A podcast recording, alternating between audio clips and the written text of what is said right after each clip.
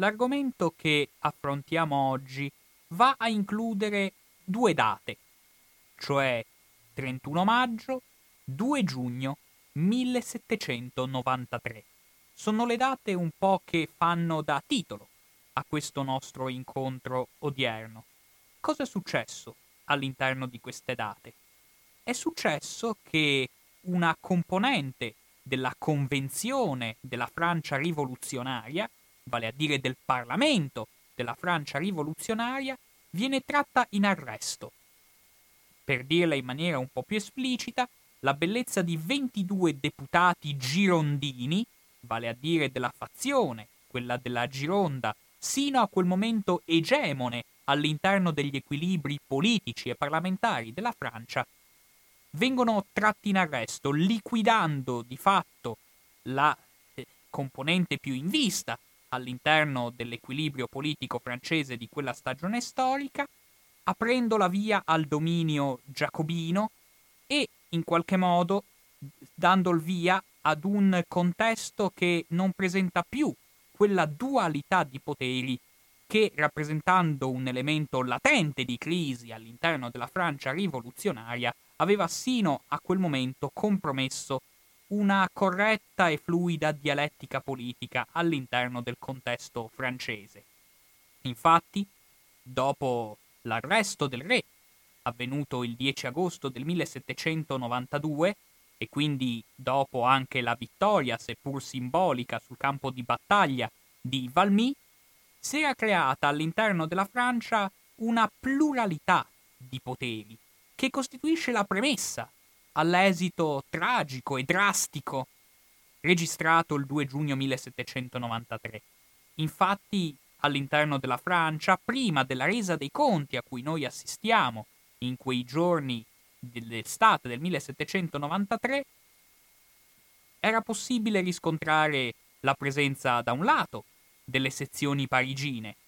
quindi i luoghi in cui i cittadini politicamente attivi e motivati si trovavano per decidere, per parlare, per discutere, ma attorno a queste sezioni e in qualche modo a riassumere il lavoro delle sezioni concorreva la comune, cioè la municipalità di Parigi, dotata di un suo sindaco, che doveva a sua volta in qualche modo fare i conti con, la, con il Dipartimento di Parigi. Dipartimento di Parigi che a sua volta doveva in qualche modo rendere conto alla Convenzione nazionale. Vedete insomma come mai a un certo punto si deve arrivare a una netta semplificazione del quadro politico, perché questa pluralità di forze non era più compatibile con un fluido snodarsi della vicenda. Tanto più che ci troviamo al cospetto di una vicenda francese intrisa quanto mai di afflati di guerra civile, di conflitto interno, con una dittatura parigina su tutti i dipartimenti, cioè su tutte le regioni della Francia, che si traduce, ahimè, in una disgregazione della Francia stessa, in un contesto in cui la Vandea si è ribellata, non ha neppure eletto i deputati da selezionare per la convenzione,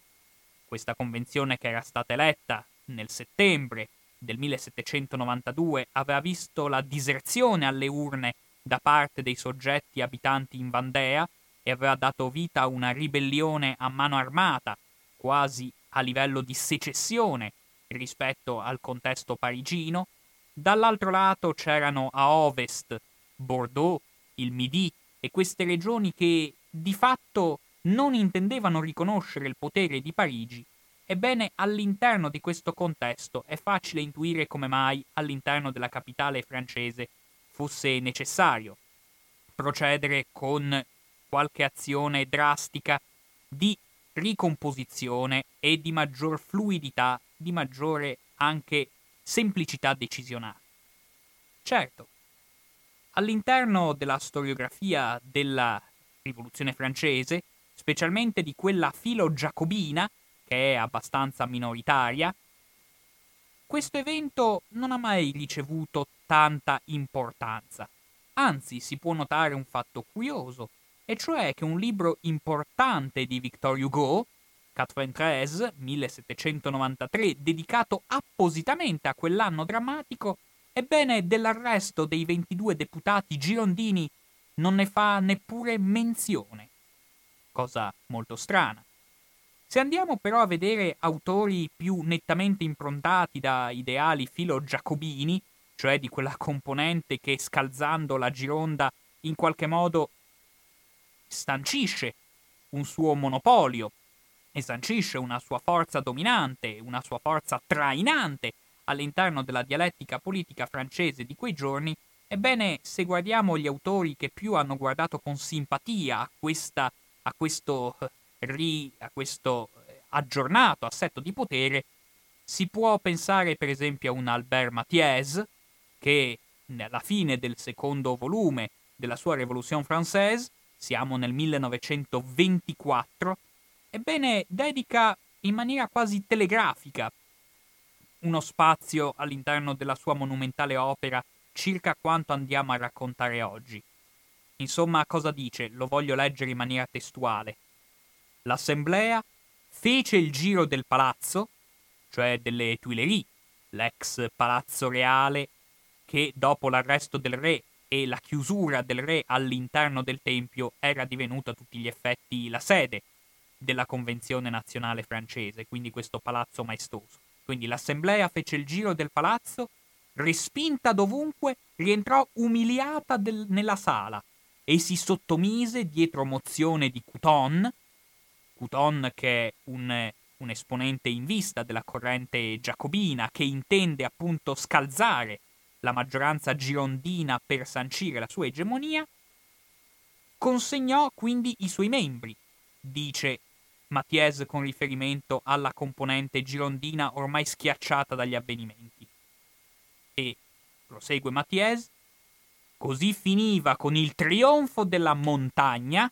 cioè della componente non girondina, appunto in larga parte rappresentata dai giacobini, la montagna chiamata così perché si colloca in alto nell'assemblea, rispetto alla Gironda e soprattutto rispetto alla Palude, che era quel, quella pattuglia parlamentare che sceglieva di non parteggiare né per la Gironda né per la montagna che costituisce la maggioranza della componente parlamentare di quel frangente. E quindi, dice Mathies, così finiva con il trionfo della montagna la lotta incominciata fin dall'assemblea legislativa, quindi già da anni che si trascinava questo conflitto interno. I girondini furono vinti perché avendo scatenato la guerra non seppero procurare la vittoria, perché avendo per primi denunciato il re e auspicata la Repubblica, non seppero risolversi a rovesciare l'uno e a proclamare l'altra, perché esitarono in tutti i momenti decisivi, alla vigilia del 10 agosto, il momento in cui avviene l'arresto del re, e alla vigilia del 21 gennaio, vale a dire il momento in cui la Convenzione delibera per la condanna a morte di Luigi XVI. Il 2 giugno, conclude il suo commento Mathies, fu ben più che una rivoluzione politica. I sanculotti, sanculotti sarebbe il proletariato parigino che anima le sezioni parigine, che quindi dà vita e con molta vivacità e anche con molta turbolenza, nonché con molta esuberanza alla vita, della, alla vita politica della capitale francese, rovesciarono non solamente un partito, ma fino ad un certo punto una classe sociale. Già la rivoluzione del 10 agosto era stata caratterizzata da un'evidente diffidenza verso il parlamentarismo. Col 2 giugno la finzione, notate questa parola, la finzione del parlamentarismo è scossa, il tempo della dittatura è ormai vicino. Albert Mathies, insomma, come gran parte della storiografia filo-giacobina, intreccia il, il, suo racconto delle vicende con un vero e proprio commento personale, andando quindi a innervare la cronaca dei fatti, come vedremo accadrà spesso quando si vanno a raccontare queste vicende. Ed è interessante perché Mathies, quando scrive queste parole, quando parla di questa diffidenza verso il parlamentarismo, fa allusione in maniera molto esplicita ai tempi che lui sta vivendo in prima persona. Mathies infatti è un grande storico, però ci troviamo nel 1924 quando sono scritte queste parole. Lui è abbastanza malvisto dalla Sorbonne, cioè dall'Accademia ufficiale francese, è uno storico che peraltro non disdegna la militanza politica, nel senso che è entrato per breve tempo a far parte del Partito Comunista francese e ne è uscito come filo trotschista. Per cui quando scrive la finzione del parlamentarismo è scossa e il tempo della dittatura è vicino, insomma,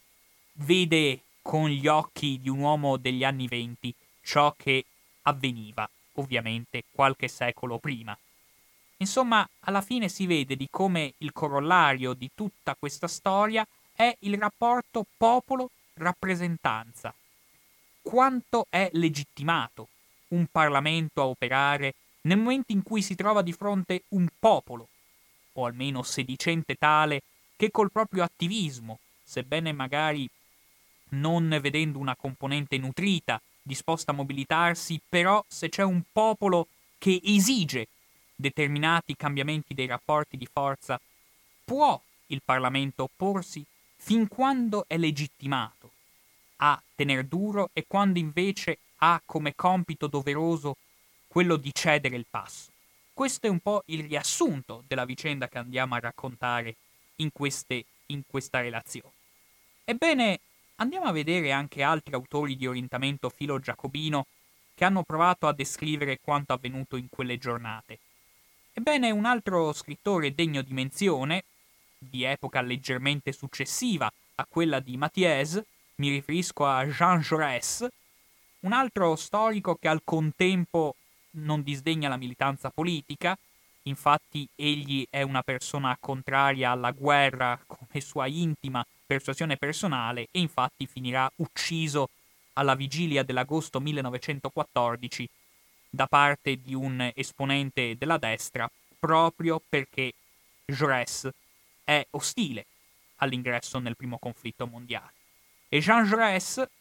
nella sua gigantesca Histoire socialiste della Rivoluzione française, cioè nella storia socialista della Rivoluzione francese che lui redige nella bellezza di nove tomi, dovendo descrivere la concitazione parlamentare di quelle giornate convulse, ebbene va a incentrare la sua disamina su un evento abbastanza eclatante, cioè sullo scontro verbale che c'è tra Vergniaud, uno dei 22 deputati girondini che in quelle ore viene fatto decadere quasi manu militari, e invece Couton, cioè un esponente già conosciuto, uno degli esponenti più in vista della montagna e quindi della fazione che intende prendere il sopravvento. Ebbene, secondo quello che ci scrive Jean Jaurès, a un certo punto Vergniaud avrebbe esclamato Date da bere dunque un bicchiere di sangue a Couton, egli ha sete. Da notare anche l'oratoria di questi uomini. E però Jaurès commenta questo passaggio dicendo Vergniaud si ingannava Couton non aveva sete di sangue, ma la Gironda era diventata un pericolo mortale per la rivoluzione. Essa doveva scomparire. Per arrivare più vicini alle nostre latitudini, uno dei pochi studiosi di orientamento filo-giacobino all'interno del territorio italiano è sicuramente Armando Saitta, il quale, per esempio, afferma, e dovendo descrivere in pochi tratti la vicenda di quelle giornate, scrive I girondini attaccarono, poi spiegheremo perché viene usata questa formula, ma non era più possibile contenere l'agitazione. Il 31 maggio l'insurrezione armata dei Sanculotti spezzò l'offensiva. Due giorni dopo, un colpo di forza decise della sorte dei girondini, che furono proscritti. Il trionfo della montagna era netto e pieno. Suonava ormai l'ora di Massimiliano Robespierre. È interessante poi come prosegue il suo racconto Armando Saitta, nel senso che poi si dilunga sul fatto di come sia errato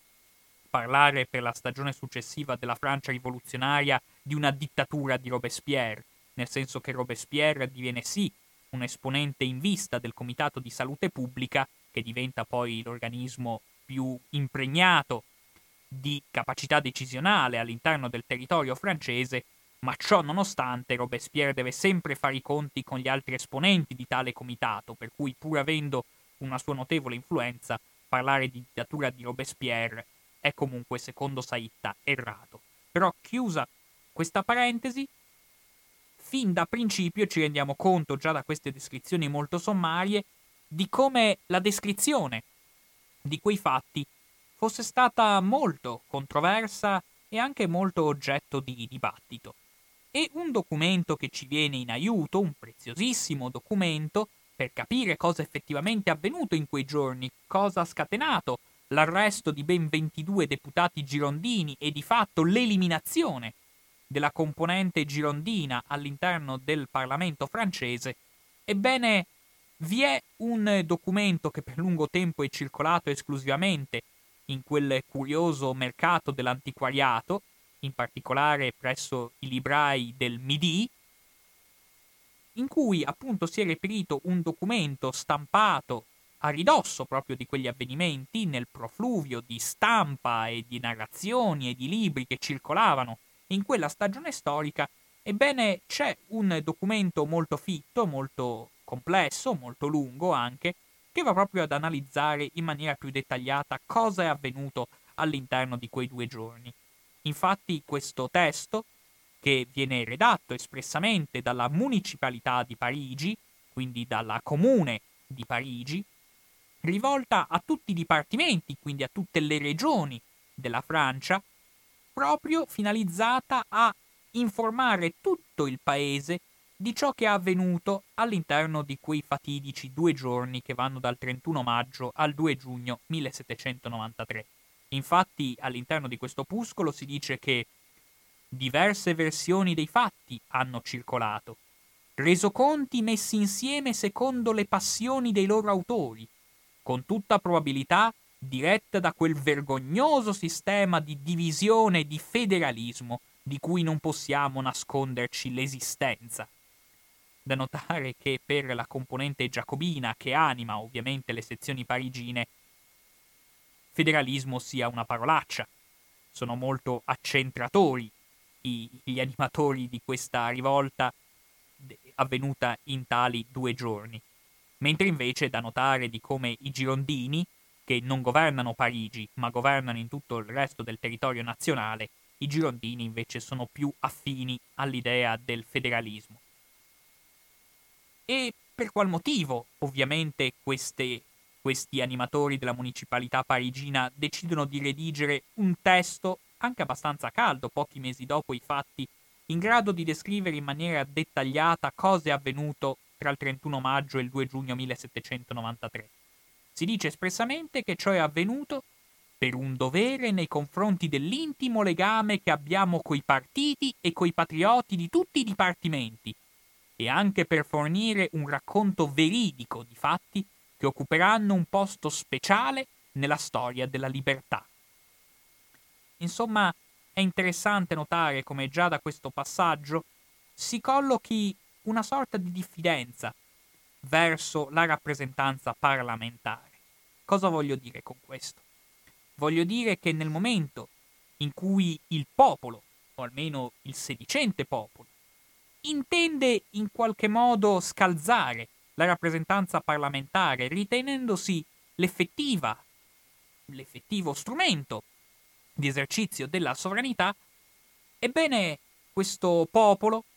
come primo obiettivo polemico nei riguardi del Parlamento intravede la divisione in fazioni del parlamentarismo, cosa che il popolo, o almeno quello che si autodefinisce il popolo, non è disposto a tollerare.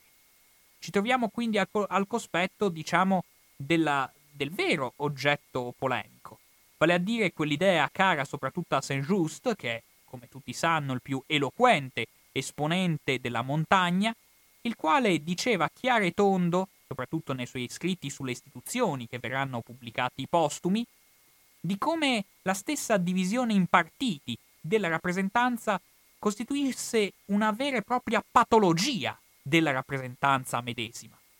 dal momento che la volontà del popolo non può essere divisa né in fazioni né in partiti, secondo quest'ottica,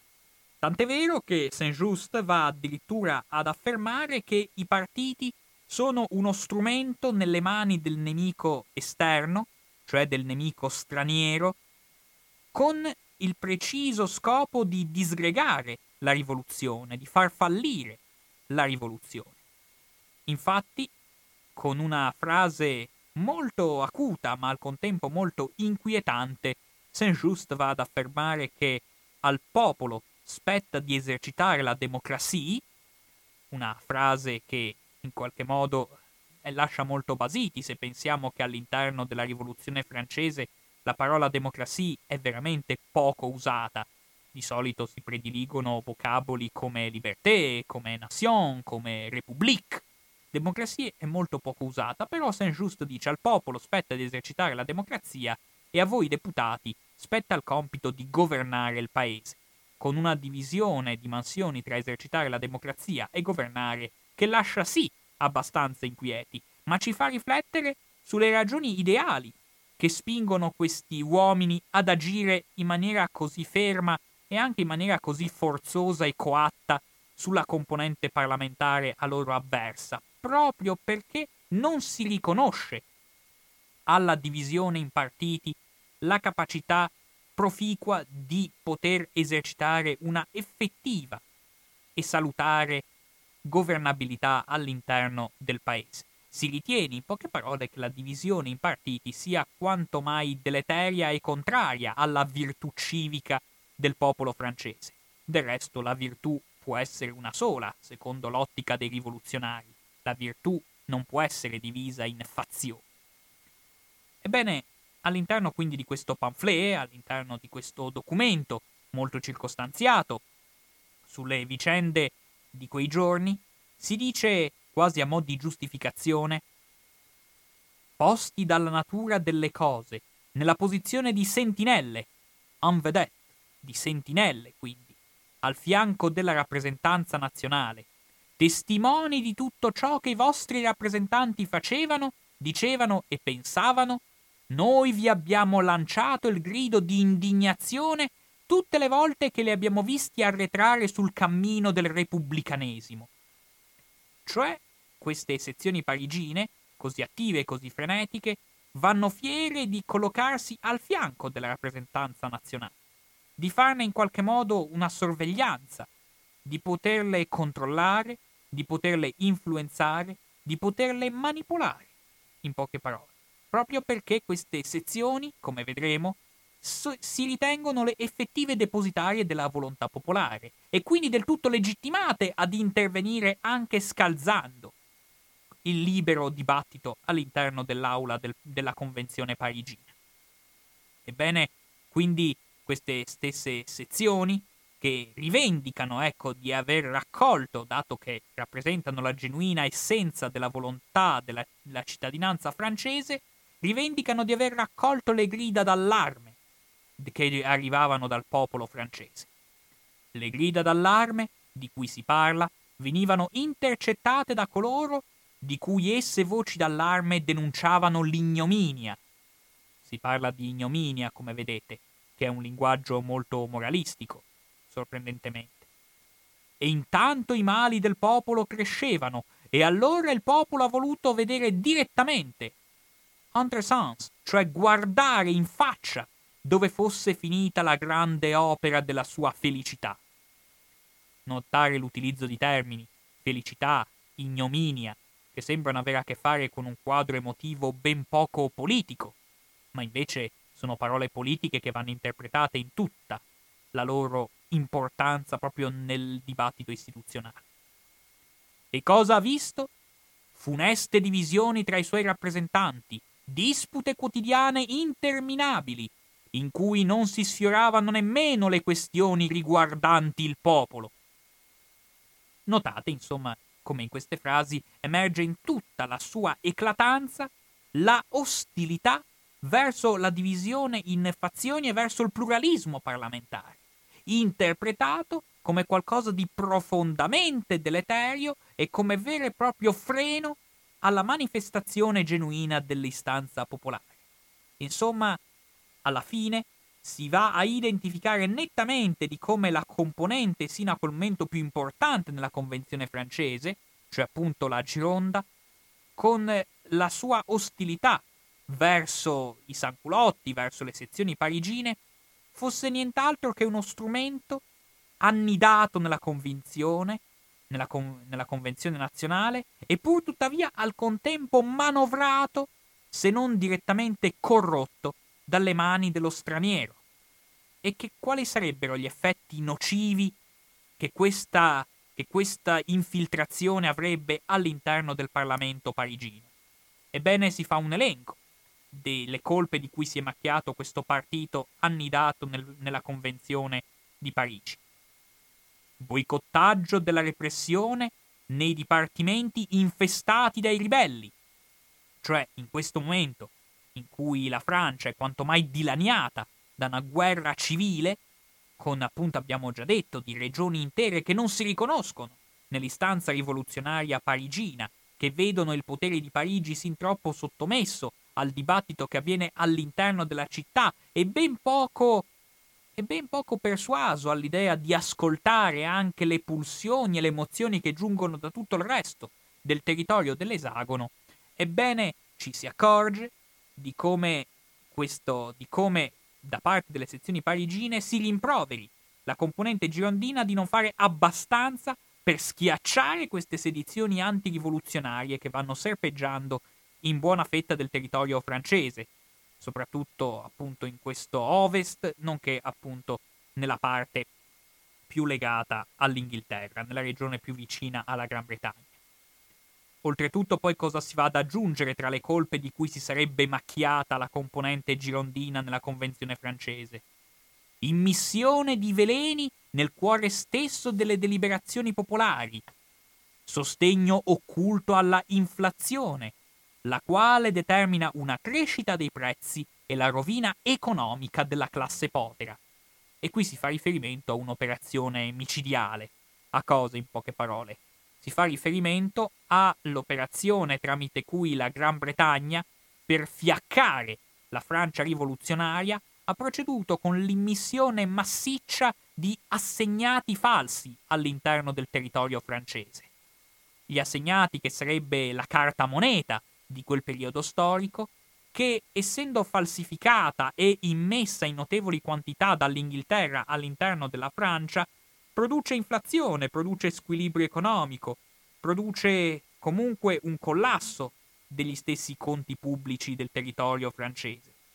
E questa carta moneta falsa viene immessa in Francia sotto i più vari stratagemmi e usando più varie, i più vari pretesti non di rado attraverso il pretesto di un estremismo ultra-rivoluzionario, di cui gli inglesi non esitano di avvalersi pur di stroncare sul nascere il respiro rivoluzionario che sta nascendo nel territorio francese. E fu in queste circostanze che codesta fazione, imbaldanzita dai suoi successi, fece varare dalla Convenzione la nomina di un comitato d'inchiesta di dodici membri, che è la famosa Commissione dei Dodici, che è l'oggetto del contendere in queste giornate di aspro dibattito parlamentare. In poche parole, dovendo fronteggiare una sempre più preoccupante dualità di poteri tra la Convenzione nazionale, eletta a Parigi, da un lato, e dall'altro le sezioni popolari parigine, la comune, la municipalità parigina, dovendo in qualche modo cercare di sanare questo conflitto di poteri sempre più aspro, ebbene la Convenzione, in particolare la componente girondina, aveva deciso di nominare una commissione d'inchiesta di 12 membri che avrebbe dovuto avere come compito quello di stroncare, in poche parole, le sezioni parigine, in modo da far valere definitivamente l'istanza proveniente dalla Convenzione. Una commissione di 12 membri che ovviamente avrebbe dovuto trarre in arresto eventualmente i soggetti delle sezioni più accaniti, avrebbe dovuto placare il fanatismo delle sezioni parigine, avrebbe dovuto in qualche modo sopire quell'idea, ahimè, molto concreta e anche molto comprensibile, secondo cui a Parigi ci fossero due poteri che si confrontavano, Questa commissione ovviamente però viene vista come fumo negli occhi del, dalle sezioni. E infatti viene denunciato in maniera molto esplicita di come uno dei primi passi compiuti da questa commissione sia stata l'arresto di un magistrato molto vicino all'istanza delle sezioni parigine che rappresenta questo arresto la scintilla che fa animare l'incendio della città di Parigi, la quale, non accettando questo affronto, questo sopruso, questo scavalcare delle funzioni, in qualche modo vedendo la convinzione che si è strappata la maschera e ha rivelato tutta la sua sorgente tirannica, ebbene il popolo ha deciso di mobilitarsi. Infatti, per andare in qualche modo anche a enfatizzare questa, questa situazione, lo stesso pamphlet aggiunge che, parlando dell'arresto di numerosi patrioti, ben noti come tali, fu il primo exploit di questa ben strana commissione. Un magistrato del popolo fu strappato alle sue funzioni, l'orario delle assemblee fu limitato. Insomma, il momento è chiaro. È del tutto evidente che le sezioni si chiamano a raccolta. Abbiamo il comandante Henriot, comandante e del, a tutti gli effetti guida della sezione Saint-Culotte parigina, cioè della sezione più attiva all'interno del territorio parigino, il quale è anche comandante militare, comandante di battaglione della sezione Saint-Culotte, dal momento che ogni sezione dispone di un arsenale di armi, quindi queste sezioni decidono di armarsi a tutti gli effetti, si decide di far suonare a stormo le campane, le tassin, in modo tale che questo popolo parigino chiamato a raccolta, con le armi in pugno, stanco dei soprusi che sta vivendo da parte della convenzione divisa e odiosamente dilaniata da conflitti interni, decide di marciare sul Parlamento, sulle Tuileries, e di circondare con le armi in pugno il Parlamento parigino. Ebbene, quindi, come dice il pamphlet, il popolo corre alle armi, il potere rivoluzionario si organizza, a seguito di una tale chiamata, essa entra nella sala dove si svolgono le sedute e dichiara che il popolo si riprende l'esercizio di tutti i suoi poteri, sospendendo provvisoriamente le autorità da esso emanate. Cosa vuol dire questo passaggio? Vuol dire che ci troviamo al cospetto di una situazione in cui le sezioni parigine proprio perché, pensando di essere loro le depositarie del volere del popolo, dato che, secondo loro, la Convenzione nazionale altro non sarebbe che un potere delegato dal popolo per esercitare delle funzioni legislative, vedendo di come questa rappresentanza sta tradendo la volontà popolare, il popolo in prima persona si sente legittimato a riprendere in mano il proprio potere, di non delegare più a questi rappresentanti traditori le proprie istanze e quindi questo popolo armato ritiene del tutto legittimo fare le proprie emozioni e agire anche in maniera abbastanza intimidatoria, guidata da questo comandante Henriot, sul Parlamento perché risponda alle sue istanze. Ebbene, il documento, la mozione che questo popolo armato rivolge al Parlamento, chiaramente intimorito da questa situazione, è è un documento di grande asprezza. Le mozioni che giungono all'interno del Parlamento francese, redatte sotto il fervore e sotto l'accanita istanza rivoluzionaria da parte di questi elementi armati,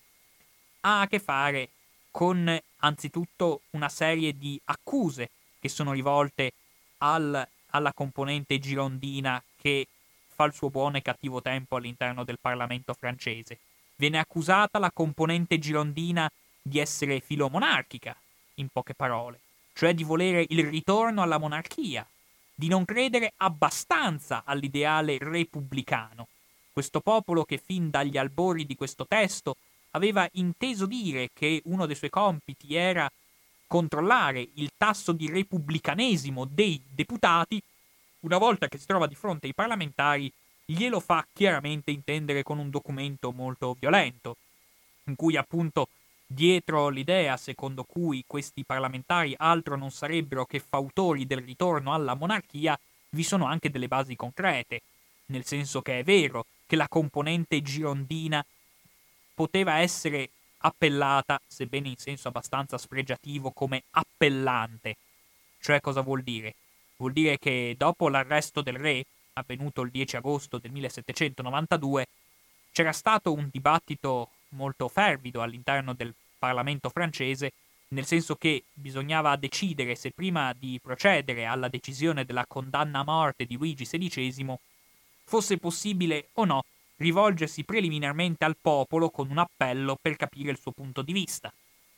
E da quel momento in avanti chiunque si faceva latore di questa mozione veniva definito spregiativamente come appellante e in effetti la componente girondina si era distinta per questa necessità, che come poi tutti sappiamo in realtà non si è verificata perché grazie a una maggioranza abbastanza risicata, bisogna dire, la convenzione medesima aveva votato affinché si procedesse alla decapitazione di Luigi XVI senza procedere ad alcun appello nei riguardi del popolo. Quindi ecco, questa componente girondina viene definita come appellante, quindi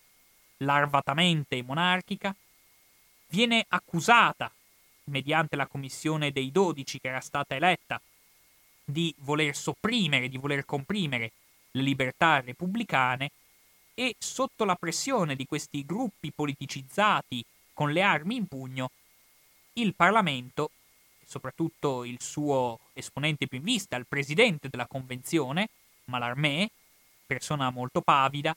dà il via ad un dibattito parlamentare molto, molto esteso, molto lungo, anche estenuante tutto sommato. Bisogna capire come fare dinanzi ad una richiesta del genere. Ebbene, se la mobilitazione popolare di questi uomini in armi era partita all'alba del 31 maggio, bisogna immaginarsi che praticamente per tutta la mattinata del 31 maggio la convenzione non fa altro che dibattere su come reagire ad un affronto armato di questa portata, che ovviamente dal punto di vista legale molti pensano che non abbia nessuna copertura, costituisce il massimo dell'illegalità circondare il Parlamento con le armi in pugno. Ebbene, all'interno di questo contesto intimidatorio merita menzione un personaggio importante, sinora abbastanza tralasciato, ma un vero e proprio protagonista di quelle giornate. Mi riferisco a Danton.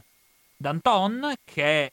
un membro che si colloca a cavallo tra la montagna e la Gironda, ma non fa certo parte della palude, cioè della componente che non prende posizione. È un uomo che intende fare da mediazione tra le due fazioni. È un uomo che ha molto potere in mano in quel frangente, visto che è anche presente, molto autorevole peraltro, all'interno del Comitato di Salute Pubblica, quindi ha più potere di Robespierre all'interno di quel periodo storico, e Danton all'interno di questo momento convulso, di questa discussione estenuante, grazie a dei resoconti parlamentari che noi abbiamo, sebbene ahimè, noi non abbiamo i resoconti esatti delle parole pronunziate dai vari parlamentari, nel senso che abbiamo dei resoconti scheletrici, abbiamo dei resoconti riportati sui giornali, in particolare il Journal de Paris. Certo, è vero che poi nel 1904 uscirà una maestosa opera bibliografica sulle De Jussir Parlementaire della Rivoluzione francese, cioè gli atti parlamentari della Rivoluzione francese però anche questi atti parlamentari sono stati redatti mettendo a confronto varie fonti. Non abbiamo ancora in questo periodo storico, purtroppo, la trascrizione stenografica come siamo abituati ai giorni odierni, però è interessante le parole che a livello quasi testuale possiamo in qualche modo andare a capire dalla bocca di Danton, che affermando di come se la Commissione ha compiuto degli sbagli, essa deve, di- deve divenire un esempio terrible, cioè un esempio terribile, bisogna terrorizzare, effrayé, da notare anche le parole di Danton che sto quasi pronunciando a memoria, questo effrayé, questo terrorizzare evocato da Danton che va rivolto verso tutti coloro che osano attentare alla libertà del popolo e osano disattendere la volontà del popolo. E quindi appunto questo esempio terribile tramite cui bisogna terrorizzare tutti coloro che non vengono incontro alla volontà del popolo, ebbene fa in modo che Danton si schieri nettamente per la fazione di coloro che ritengono di come la priorità per il Parlamento francese in quella seduta debba essere cassare la commissione dei dodici. Infatti, molto rapidamente, il dibattito va incuneandosi attorno al dilemma se la prima cosa da fare all'interno di questo sommovimento sia quella di porre in stato d'accusa Henriot, cioè il responsabile della mobilitazione degli uomini armati attorno al Parlamento, o se la prima cosa da fare sia deferire la commissione dei dodici responsabile di quest'ultima mobilitazione popolare. Ebbene, Danton, con queste parole, chiaramente fa capire di come lui si schieri tra coloro che intendono per prima cosa andare a cassare la commissione dei dodici, reputata il peccato originale di questo contesto profondamente inquieto e destabilizzante. Dunque Danton, pronunciando queste parole, fa in qualche modo incanalare su di sé una obiezione da parte della componente avversa che gli domanda ma quale popolo? Danton, pur scantonando la risposta da grande oratore parlamentare qual è, non è uno di quelli che snobba le interruzioni parlamentari, quindi coglie al volo questa domanda per dire il popolo è immenso, esso è la sentinella avanzata della nostra Repubblica. E aggiungendo, oltretutto Danton, con una frase quanto mai rivelatoria, si dice che il popolo debba confrontarsi e debba comportarsi seguendo i parametri della legalità? Ma se il popolo si fosse comportato sempre legalmente, non avrebbe mai compiuto un passo nel cammino verso la libertà. Insomma, chiaramente Danton fa capire di come la priorità debba essere quella di rispondere al popolo e lo fa con un frasario quanto mai abile, dicendo chiaramente che bisogna rispondere e dare una risposta positiva al popolo anche quando esagera sul piano del rivoluzionarismo, lasciando ben trapelare la sua abilità nel comunque tenere a bada anche quella componente parlamentare che reputava comunque esagerato e inaccettabile che dei soggetti armati circondassero la Convenzione nazionale. Ebbene, ci troviamo al punto in cui questo popolo armato alla fine tuttavia fa sentire il suo fiato sul collo, con la conseguenza che nell'arco di quel 31 maggio la Convenzione nazionale delibera anzitutto che il, la commissione dei 12 deve essere cassata. Poi decide ovviamente il deferimento degli uomini che sono stati nominati sulla tribuna, vale a dire di quei 22 deputati girondini di cui si delibera poi di fatto in quella mattinata la loro degradazione dal ruolo parlamentare e soprattutto con una mossa però che si connota più per una forma che per una sostanza dei fatti, si promette grande, un grande incontro nazionale, una grande manifestazione nazionale che dovrebbe riunire a sé tutti i dipartimenti fissata per il 10 agosto 1793, cioè nell'anniversario dell'arresto del re, che però è una decisione, appunto, questa riunione di tutti i dipartimenti, questa grande festa nazionale, risulta in realtà poco più che illusoria, dal momento che una fetta consistente del territorio francese è ben lungi dall'accettare il clima di concordia che questa proposta intenderebbe sortire. Ebbene,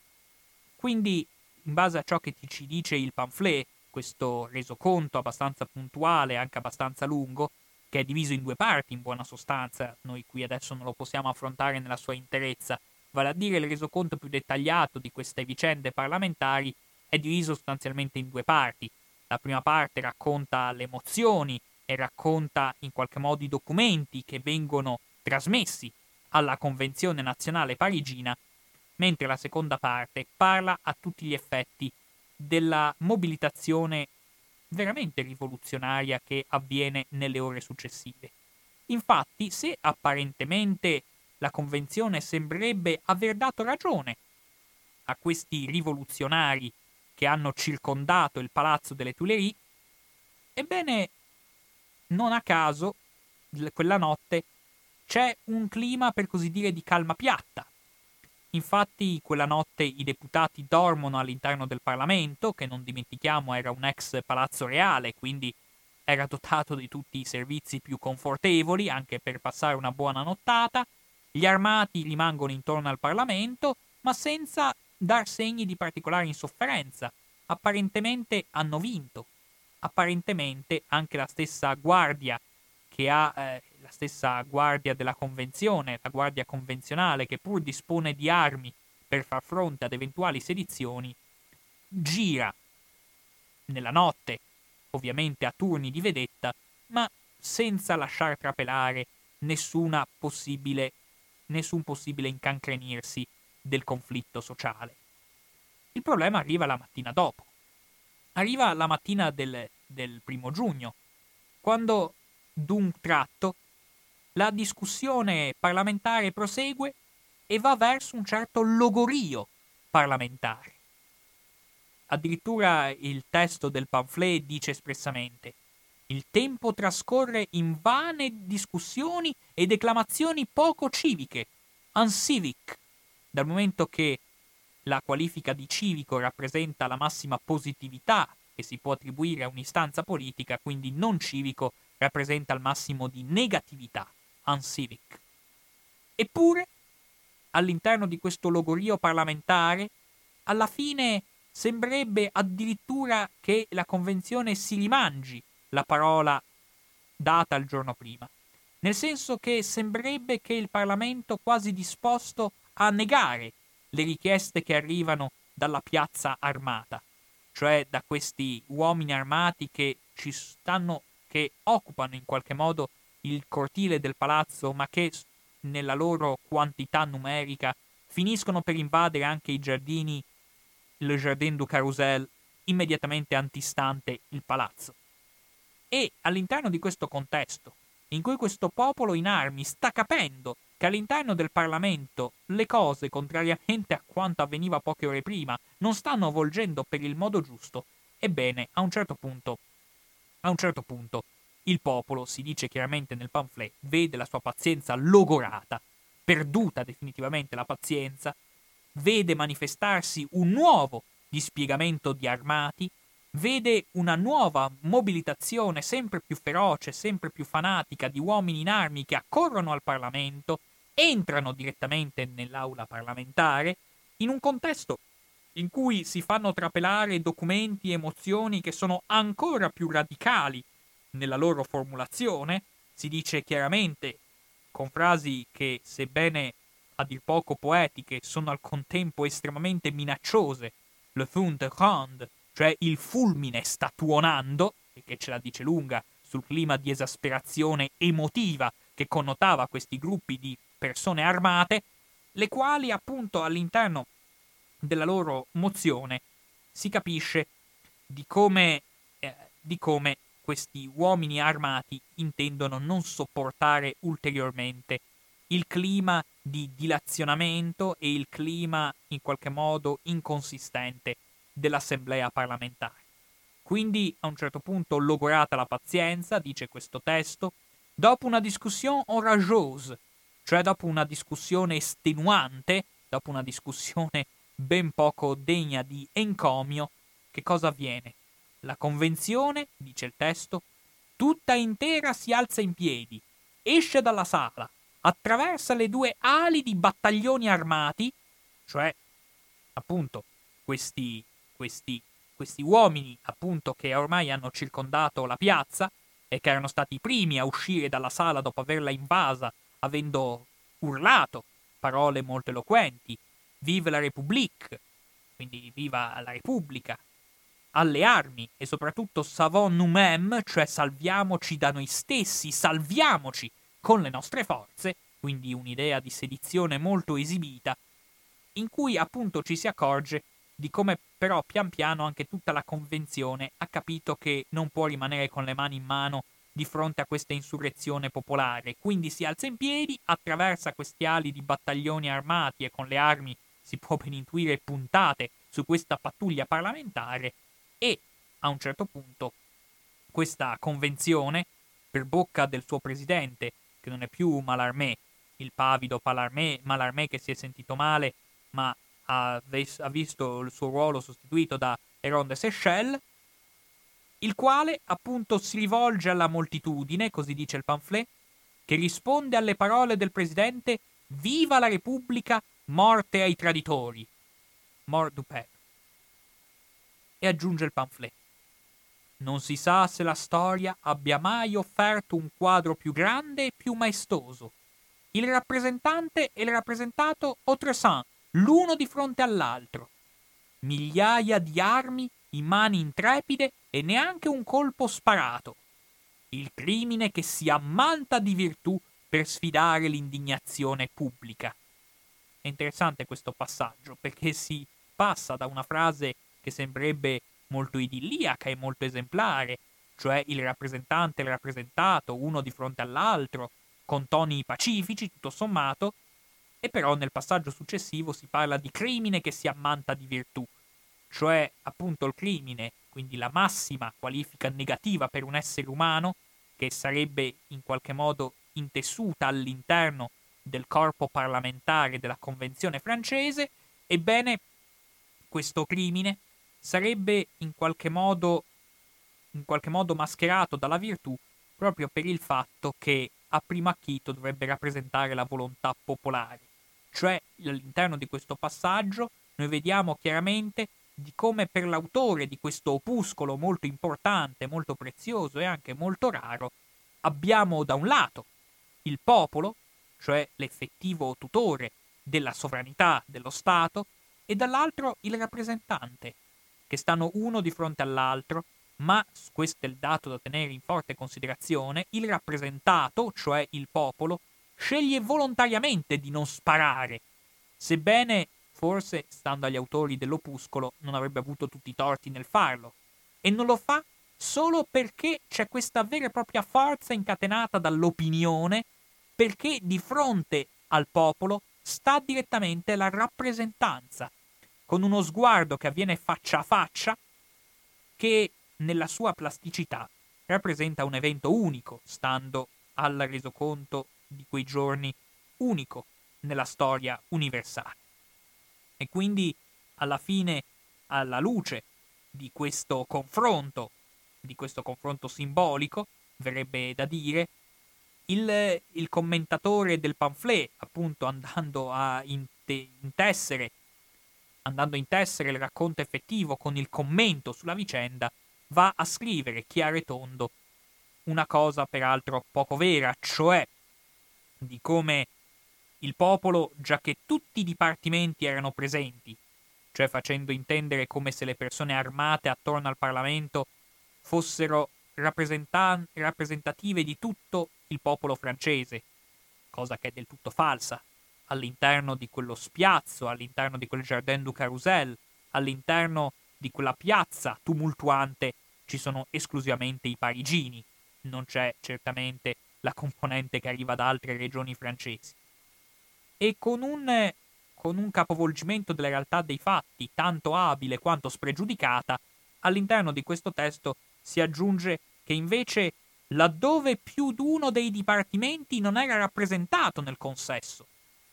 Il che formalmente è vero, cioè è vero che nella Convenzione nazionale francese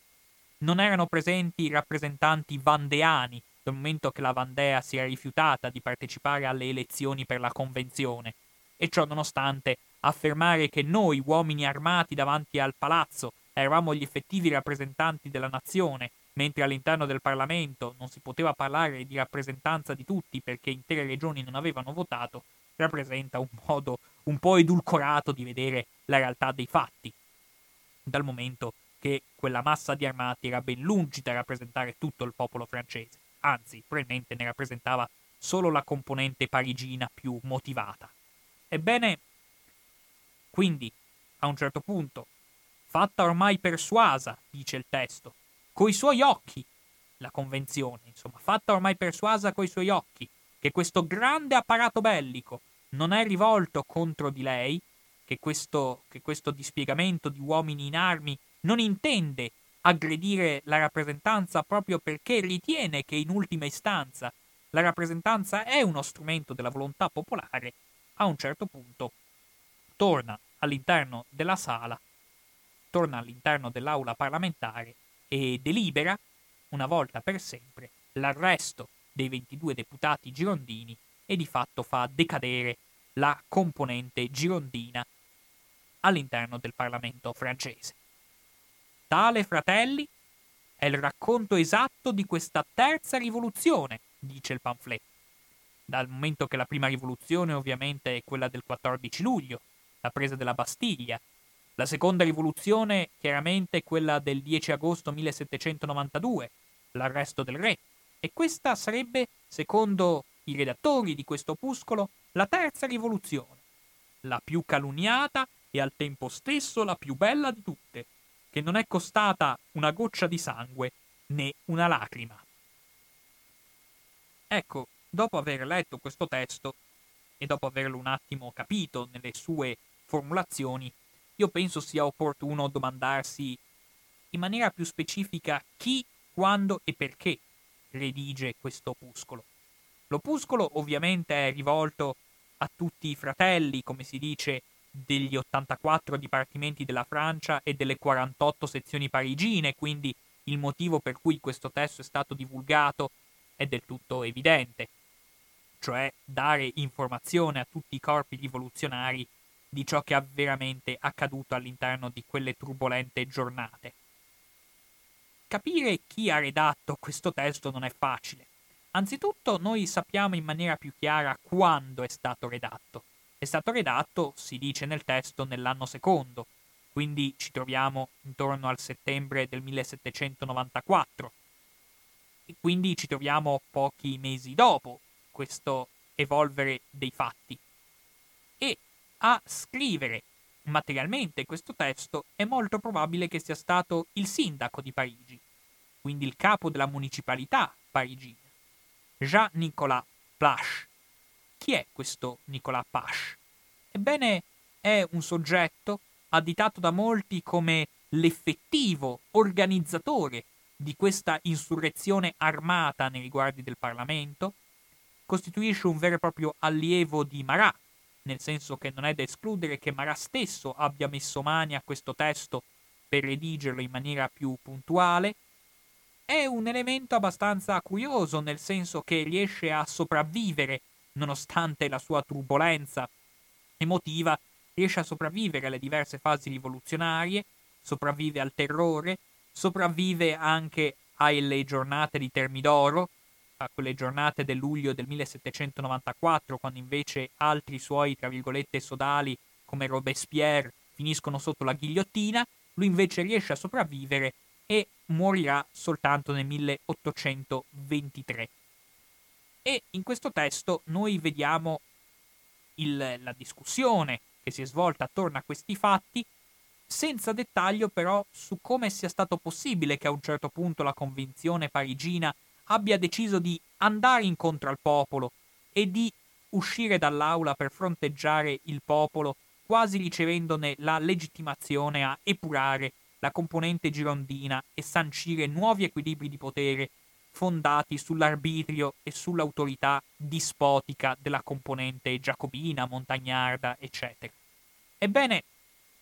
dobbiamo capire che questo testo non è l'unico che ci va a raccontare questi fatti. Ci sono anche altre fonti che noi possiamo adoperare, possiamo usare chiaramente le fonti giornalistiche, il Journal de Paris è una fonte essenziale in questo ambito,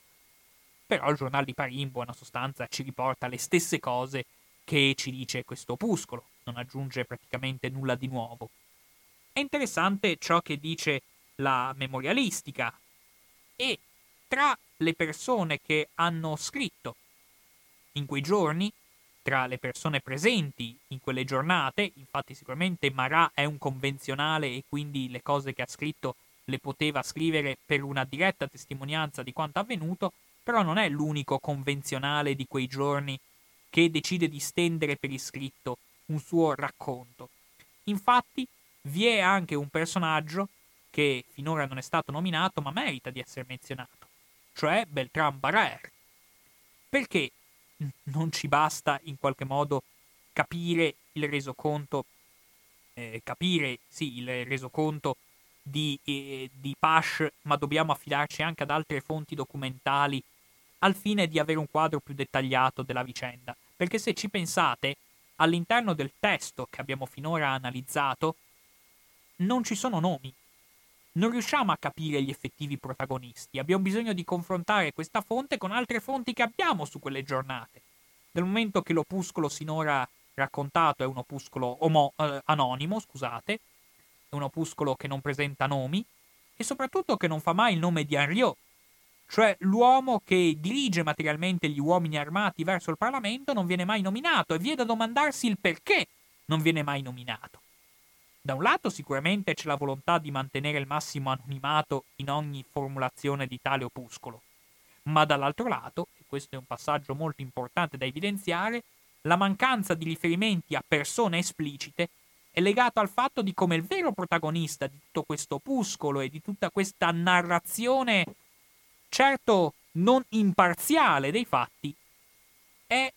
il le peuple, il popolo che viene monotonamente evocato all'interno di questo testo. Si vuole far chiarire, insomma, di come è il popolo il soggetto protagonista di questa terza gloriosa rivoluzione, secondo l'estensore del suo testo. Ebbene, all'interno di tale, di tale concezione, bisogna chiarire di come all'interno della mentalità di questi rivoluzionari, infatti, il popolo corrisponda con la legge. Infatti, se ci pensiamo, la stessa Convenzione nazionale francese, che fino al maggio del 1793, quindi fino a poche settimane prima degli eventi che andiamo raccontando, non stava neanche nel Palazzo delle Tuileries, si trovava in uno dei maneggi della città. Si trasferisce proprio pochi giorni prima rispetto a questi avvenimenti all'interno del Palazzo delle Tuileries, quando ormai è del tutto evidente che il re non può più viverci. Ebbene, alli- sia all'interno dei maneggi che all'interno del Palazzo delle Tuileries, al di sopra dei parlamentari c'è un'unica parola, la legge, la loi. Ma che cos'è la legge? La legge corrisponde col popolo. È il popolo il vero depositario della legge, che è un'idea direttamente figlia della democrazia antica. Nell'Atene del V secolo a.C., in quella esperienza democratica che per tanti versi anticipa le moderne esperienze democratiche, ebbene, se si chiedeva a chiunque che cosa fosse la legge, ebbene si rispondeva che era il popolo, il depositario effettivo della legge. Non c'erano altri organismi, non c'erano altre strutture legislative che ne potessero comprimere la intrinseca istanza. E lo vediamo anche negli opuscoli tanto acuti quanto profondi anche di diretta polemica contro la democrazia degli antichi. Già un, un polemista nettamente ostile alla democrazia, come probabilmente il sofista Crizia, già nei suoi testi ironizzava proprio su questo punto, che il popolo è talmente centrale nelle vicende istituzionali di una democrazia antica che rappresenta esso stesso l'istanza legislativa, quindi la conseguenza è che nel momento in cui, per tornare alla rivoluzione francese, questo popolo in armi ha rivendicato una sua centralità all'interno del dibattito politico francese, lo ha fatto esercitando un potere del tutto legittimo. Cioè è il popolo stesso che in ultima istanza esercita proprio, il proprio potere. Non vi possono essere altri soggetti che possono arrogarsi il diritto di sopravanzare l'effettiva volontà popolare. Quindi se il popolo corre con le armi in pugno dando l'allarme e circondando il Parlamento, armato, per far sentire la propria prepotente voce, ebbene sta nient'altro che esercitando una sua effettiva potestà. Alla luce di questo ragionamento quindi si capisce il perché l'autore di questo opuscolo, che possiamo chiaramente dire essere Pash, non intende scrivere nomi e cognomi quando parla di questo assalto e di questa vera e propria spedizione militare verso il Parlamento. Ebbene, un altro autore però che invece è più disincantato e sceglie di mettere qualche nome in più è sicuramente Beltran Baraer. Baraer, che è un personaggio molto interessante, era un avvocato dell'Ancien Régime, aveva scritto anche in passato un éloge de Louis XII, cioè un elogio di Luigi XII, è un seguace di Mirabeau, quindi entra all'interno della convenzione, è estremamente abile dal punto di vista politico, nel senso che lui morirà addirittura nel 1843, quindi sopravvivendo al terrore, sopravvivendo a Termidoro, sopravvivendo a Napoleone, sopravvivendo alla restaurazione, riesce insomma a passarla liscia in tutti i repentini passaggi istituzionali della Francia, quindi sicuramente un uomo di notevole scaltrezza. Ebbene, Beltran Barrère redige delle memoir, delle memorie che vengono pubblicate postume nel 1843 e all'interno di queste memorie noi vediamo chiaramente una finalità apologetica, vediamo chiaramente una centralità assegnata al narratore delle vicende, e che non può essere diversamente, in qualsiasi racconto memorialistico il protagonista rifulge. Ebbene, ci viene chiaramente detto di come all'interno di quelle turbolente giornate di discussione parlamentare, a un certo punto Beltran Barrère avrebbe niente meno che proposto lui l'idea di andare incontro al popolo. Sarebbe stato lui il fautore che all'interno del consesso parlamentare avrebbe in qualche modo inciso sulle volontà e sulle percezioni degli altri parlamentari, chiedendo a tutti di uscire per rivolgersi direttamente al popolo e sancire così la rinnovata sintonia tra l'istanza popolare e l'istanza rappresentativa.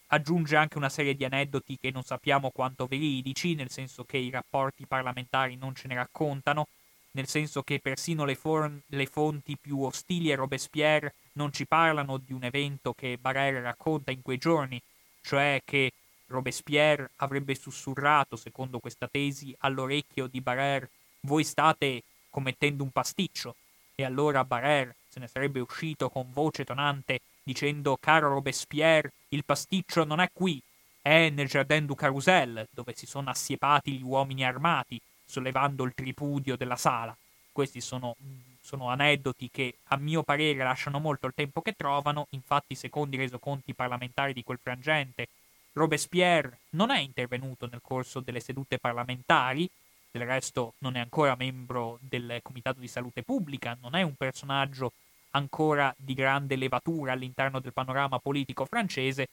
invece sarebbe intervenuto Danton, sarebbe intervenuto Barrère, sarebbe intervenuto Couton, come abbiamo detto in ripetute occasioni, sono questi gli animatori del dibattito e alla fine, insomma, Barrère se ne sarebbe uscito, questo lo vediamo non dalla sua fonte memoriale diretta, ma da altre fonti, soprattutto di tipo giornalistico, che Barrère avrebbe avanzato soprattutto la proposta che i 22 deputati girondini si dimettessero, procedessero loro alle dimissioni spontanee prima di arrivare a una conflittualità troppo esacerbata all'interno del consesso parlamentare, sollevando però in tal modo ovviamente l'opposizione di questi 22 deputati che ovviamente avrebbero rifiutato di aderire a questa proposta. È interessante capire il punto di vista di Barrère anche per un'altra ragione, nel senso che Beltran Barrère, lui è stato annoverato in una recente pubblicazione all'interno di un bel libro di Olivier Blanc, Gli uomini di Londra, come possibile spia inglese. Anzi, per essere più precisi, Beltran Barrère sarebbe stato annoverato tra coloro che a un certo punto, non si sa quando, ahimè, verrebbe reclutato dagli inglesi per divenirne una spia a tutti gli effetti. Ebbene, è interessante questo passaggio perché ci fa capire di come Beltran Barrère, nel momento in cui cambiano i rapporti di forza dopo questa giornata del 2 giugno e quindi si instaura un regime nettamente più dispotico, Beltran Barrère finirà per essere soprannominato con ironia macabra l'anacreonte della ghigliottina, l'anacreon della ghigliottina, nel senso che col suo fervore e il suo zelo rivoluzionario sarebbe stato responsabile di una sequela mostruosa di decreti di condanna a morte, sarebbe stato un uomo che firmava le condanne a morte con levitas, si direbbe. Ed è interessante notare questa solo apparente contraddizione, cioè un uomo manovrato dagli inglesi che al contempo dimostra un estremo zelo rivoluzionario anche dal punto di vista della violenza che immette nella discussione politica della Francia dopo questa insurrezione armata del 2 giugno. Ebbene, è interessante notare anche qui un passaggio di Saint-Just secondo cui gli inglesi non avrebbero esitato di jouer la treur, cioè giocare la carta del terrore per in qualche modo indebolire e fiaccare ancora di più la rivoluzione francese. Questo Beltran Barrère, col suo zelo violento, avrebbe in qualche modo risposto in maniera probabilmente molto più adeguata rispetto a quanto non ci si aspetti, avrebbe risposto appunto ai nemici della rivoluzione che giocando questa carta dell'estremismo rivoluzionario ottiene molti risultati per i nemici della rivoluzione, come spesso ahimè avviene. Ebbene, su Beltran Barrer chiaramente sono figure queste su cui ci si potrebbe dilungare a lungo, però ironia della sorte, proprio alla luce di ciò che dice Olivier Blanc, è sorprendente di come sia lo stesso Barrer che nel corso di quell'aspro dibattito parlamentare precedente all'uscita dal Parlamento del 2 giugno avrebbe nettamente lasciato trapelare l'insinuazione che addirittura Henriot, cioè l'uomo che dirige gli uomini armati verso il Parlamento, sarebbe stato null'altro che una spia inglese. Molto ironica se pensiamo poi che cosa si è scoperto sul conto di questo affabile, ma affabile neanche tanto, di questo facondo relatore parlamentare. Ebbene, quindi, alla luce di tutto ciò, è interessante vedere quindi ciò che scrive Barrère, ma è interessante notare anche ciò che affermano altri, altri testimoni e altri redattori di cronache su questa vicenda. Infatti, sicuramente una menzione merita di essere fatta nei guardi di Michelet, che ha ispirato una notevole parte della letteratura sulla rivoluzione francese, a partire dallo stesso Sairà del nostro Giosuè Carducci, il quale Michelet nei suoi tomi sulla rivoluzione francese, con una grande capacità di scrittura, ci va a descrivere il modo in cui a un certo punto il Parlamento decide di uscire dalla sala, facendo chiaramente trapelare di come in realtà la decisione di uscire dalla sala fosse legato alla paura da parte degli, dei fautori più zelanti verso l'istanza del popolo armato di vedere la discussione volgere al peggio. Cioè, cosa sarebbe avvenuto? Sarebbe avvenuto che il Parlamento decide di uscire dall'aula e di andare incontro al popolo per evitare una votazione interna che rischiava sempre di più di volgere a favore dei 22 deputati girondini messi sotto accusa. E quindi è interessante per leggere direttamente le parole di Michelet di come Michelet scrive tutto sommato, diceva qualcuno, staranno meglio a casa. Non saranno da rimpiangere. Gli arresti domiciliari, si intende, no? Per i 22 deputati girondini messi sotto accusa. Altri diceva, un piccolo male è preferibile per evitarne di più grandi. Un altro ancora, con aria un po' stoica, disse, non è meglio non votare anziché tradire il nostro ruolo? L'idea fu colta al volo. Quindi questo Parlamento che dobbiamo immaginarci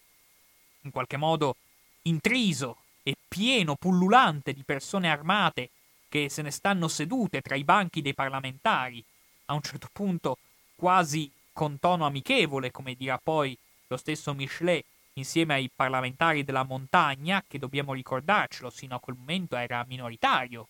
coinvolgeva un centinaio di deputati e non di più. Però è chiaro che con la presenza di altri uomini che gironzolano all'interno della sala facendo sentire la propria voce, le proprie urla, i propri slogan, questa presenza va notevolmente aumentando e si dice l'assemblea non votò, dice Michelet, la sola montagna votò,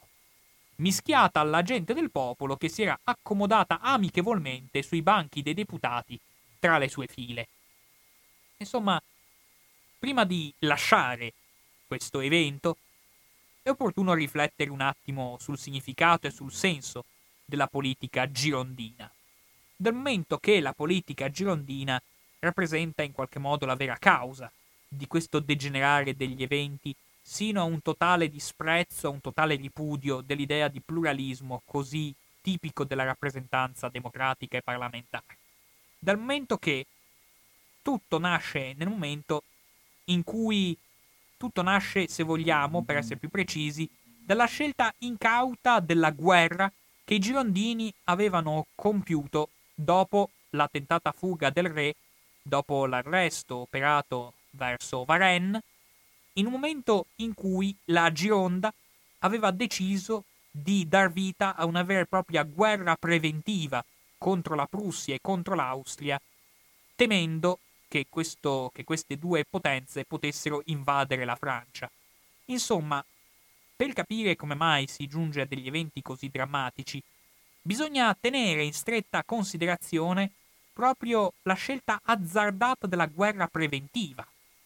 di questa guerra che va malissimo con l'andare dei mesi. E non ci si sorprende. Nonostante la giornata del 10 agosto, nonostante Valmy, nonostante la proclamazione della Repubblica. All'interno di questo contesto militare, noi possiamo capire del perché la Gironda non è riuscita a tenere in pugno effettivamente la situazione della Francia. Perché la scelta di dichiarare guerra in modo preventivo, lo ripeto, per evitare, per l'amor di Dio, una invasione che probabilmente era imminente, però si tratta pur sempre di una guerra preventiva contro le potenze dell'Europa centrale, ebbene questa scelta rappresenta un gioco quanto mai ambiguo. Per qual motivo? Perché paradossalmente anche il re è favorevole alla guerra. Quindi si era creata una sorta di comunanza divisione tra i girondini e il re. Infatti il re sperava, una speranza peraltro non infondata, che la Francia rivoluzionaria, una volta imbracciate le armi del conflitto bellico, avrebbe sicuramente perso, e quindi le potenze straniere, una volta invasa la Francia, sotto il pretesto e sotto l'idea secondo cui i rivoluzionari avevano minato la libertà personale del re, ed essendo poi, diciamocela tutta, i reali europei, tutti più o meno imparentati fra loro, si sarebbe sicuramente creata una simpatia nei riguardi di Luigi XVI da parte delle potenze dell'Europa centrale, il re dava per scontato che dando il proprio benestare a questa guerra preventiva avrebbe sancito la fine della rivoluzione francese e la riproposizione sul trono, a distanza di tempo ravvicinata, della propria persona. Questo è vero che non avviene, però è anche vero che la giornata del 10 agosto 1792, con l'arresto del re, aveva visto un disagio sempre più profondo a livello sociale che si era tradotto appunto in questo protagonismo delle sezioni parigine,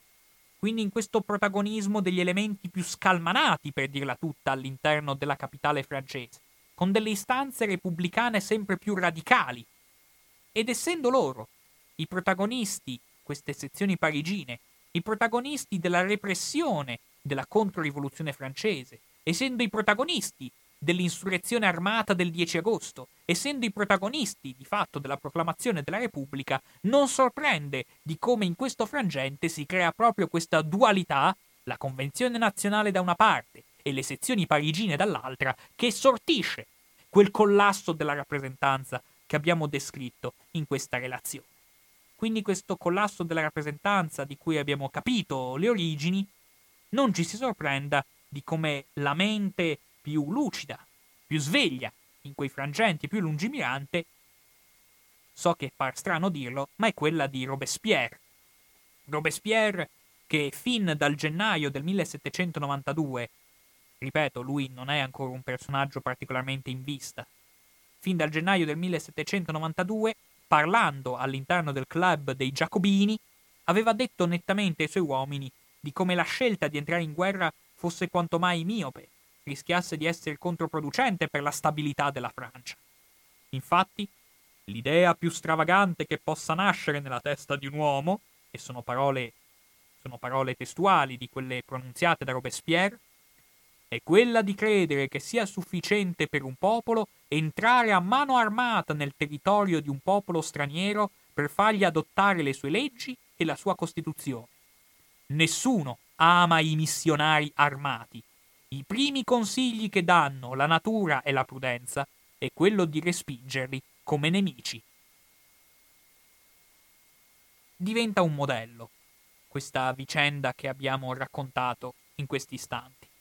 Diventa un modello nel senso che da quel momento in avanti, dopo il degenerare, il precipitare degli eventi di cui a quanto pare solo Robespierre aveva capito sin dall'inizio i rischi, col degenerare degli eventi ci fu una vera e propria persecuzione dell'elite girondina. che venne addirittura assimilata ad uno slogan inquietante, cioè venne chiamata questa corrente girondina la setta enciclopedista. E pensiamo infatti a come molti degli animatori delle enciclopedie, pensiamo a una figura come Condorcet, in effetti avranno non poco filo da torcere quando eh, si troveranno a che fare con la situazione post 2 giugno 1793. Sorprendente e inquietante al contempo stesso perché l'enciclopedia, che era stata in qualche modo la matrice della rivoluzione francese, finisce per essere divorata dalla rivoluzione medesima. La setta enciclopedista si inizia a diffondere come slogan e grido di battaglia metaforico verso questa componente che si vuole estirpare definitivamente. Ma in generale il tema del confronto tra il numero e la qualità, il confronto tra la legittimità di un corpo istituzionale legalmente eletto e la capacità di mobilitazione di, un, di una minoranza attiva e intraprendente, questa serie di confronti che appunto noi possiamo identificare in vari modi, è qualcosa che ricorrerà nella storia umana, che vedrà, se vogliamo, delle ripetizioni. Già un anno dopo, Già un anno dopo, questo 2 giugno 1793, nelle giornate di Termidoro, noi abbiamo Massimiliano Robespierre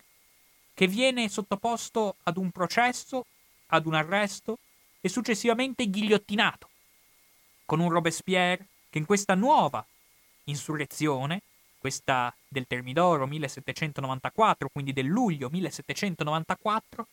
Robespierre non può far altro che denunciare il complotto e quello che a noi interessa, però, a parte le parole pronunziate da Robespierre alla convenzione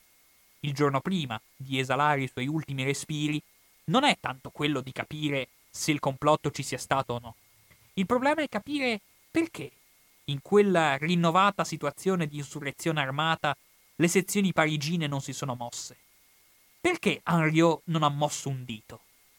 Certo, qualcuno potrebbe dire le sezioni parigine si sono mosse in ritardo, sotto il governo del direttorio, quando sono state mitragliate a seguito della fame che provavano, vista la situazione tragica in cui viveva la Francia. Ma si sono comunque mosse dopo. E questa situazione va a ripetersi nel 1848, quando a febbraio in Francia si elegge l'Assemblea Costituente, ma a giugno Parigi insorge. E ci troviamo di nuovo al cospetto di questa dualità Parlamento eletto, Assemblea Costituente da un lato e dall'altro lato il popolo che insorge. Un'altra dualità analoga a quella del 1793, un altro confronto di quella portata. Con un grande studioso, un grande scrittore che ha dedicato praticamente tutta la sua opera allo studio della rivoluzione, cioè Victor Hugo, che nel libro terzo dei Miserabili, per esempio, va nettamente a identificare di come in quell'estate del 1848 il popolo stava fronteggiando l'Assemblea Costituente, la sovranità popolare, la Repubblica, il suffragio universale. Com'era possibile che il popolo disprezzasse in maniera così fervente la sua stessa rappresentanza, sempre a dirci Victor Hugo, con una frase che appare un gioco di parole, ma non è soltanto questo. Infatti ci dice era la Carmagnola che sfidava la Marsigliese. Frase molto emblematica per capire cosa fosse successo in quell'insurrezione del giugno 1848. E ancora una volta Victor Hugo fa ancora in tempo a vivere l'insurrezione della Comune di Parigi. Siamo nel 1871, con un Victor Hugo che, dopo il periodo vissuto da esule sotto l'impero di Napoleone III, adesso torna definitivamente tra i banchi del Parlamento francese e trascorre finalmente in maniera libera le sue giornate, impiegando tutte le sue energie per riscattare l'onore politico dei comunardi. E ritornerà ancora una volta questa dualità di poteri nel gennaio del 1918, a Pietroburgo, con la dualità tra i sovieti e l'Assemblea Costituente, dove Lenin scioglie l'Assemblea Costituente perché i bolscevichi non sono in maggioranza. Lo fece con una serenità quasi umoristica, dice Isaac Deutscher, grande storico di quelle giornate. E chiaramente non possiamo che congedarci ricordando una frase, una frase secondo cui le rivoluzioni, disse Palmiro Togliatti all'Assemblea Costituente, non le fanno i partiti. I partiti al più le dirigono se ne sono capaci.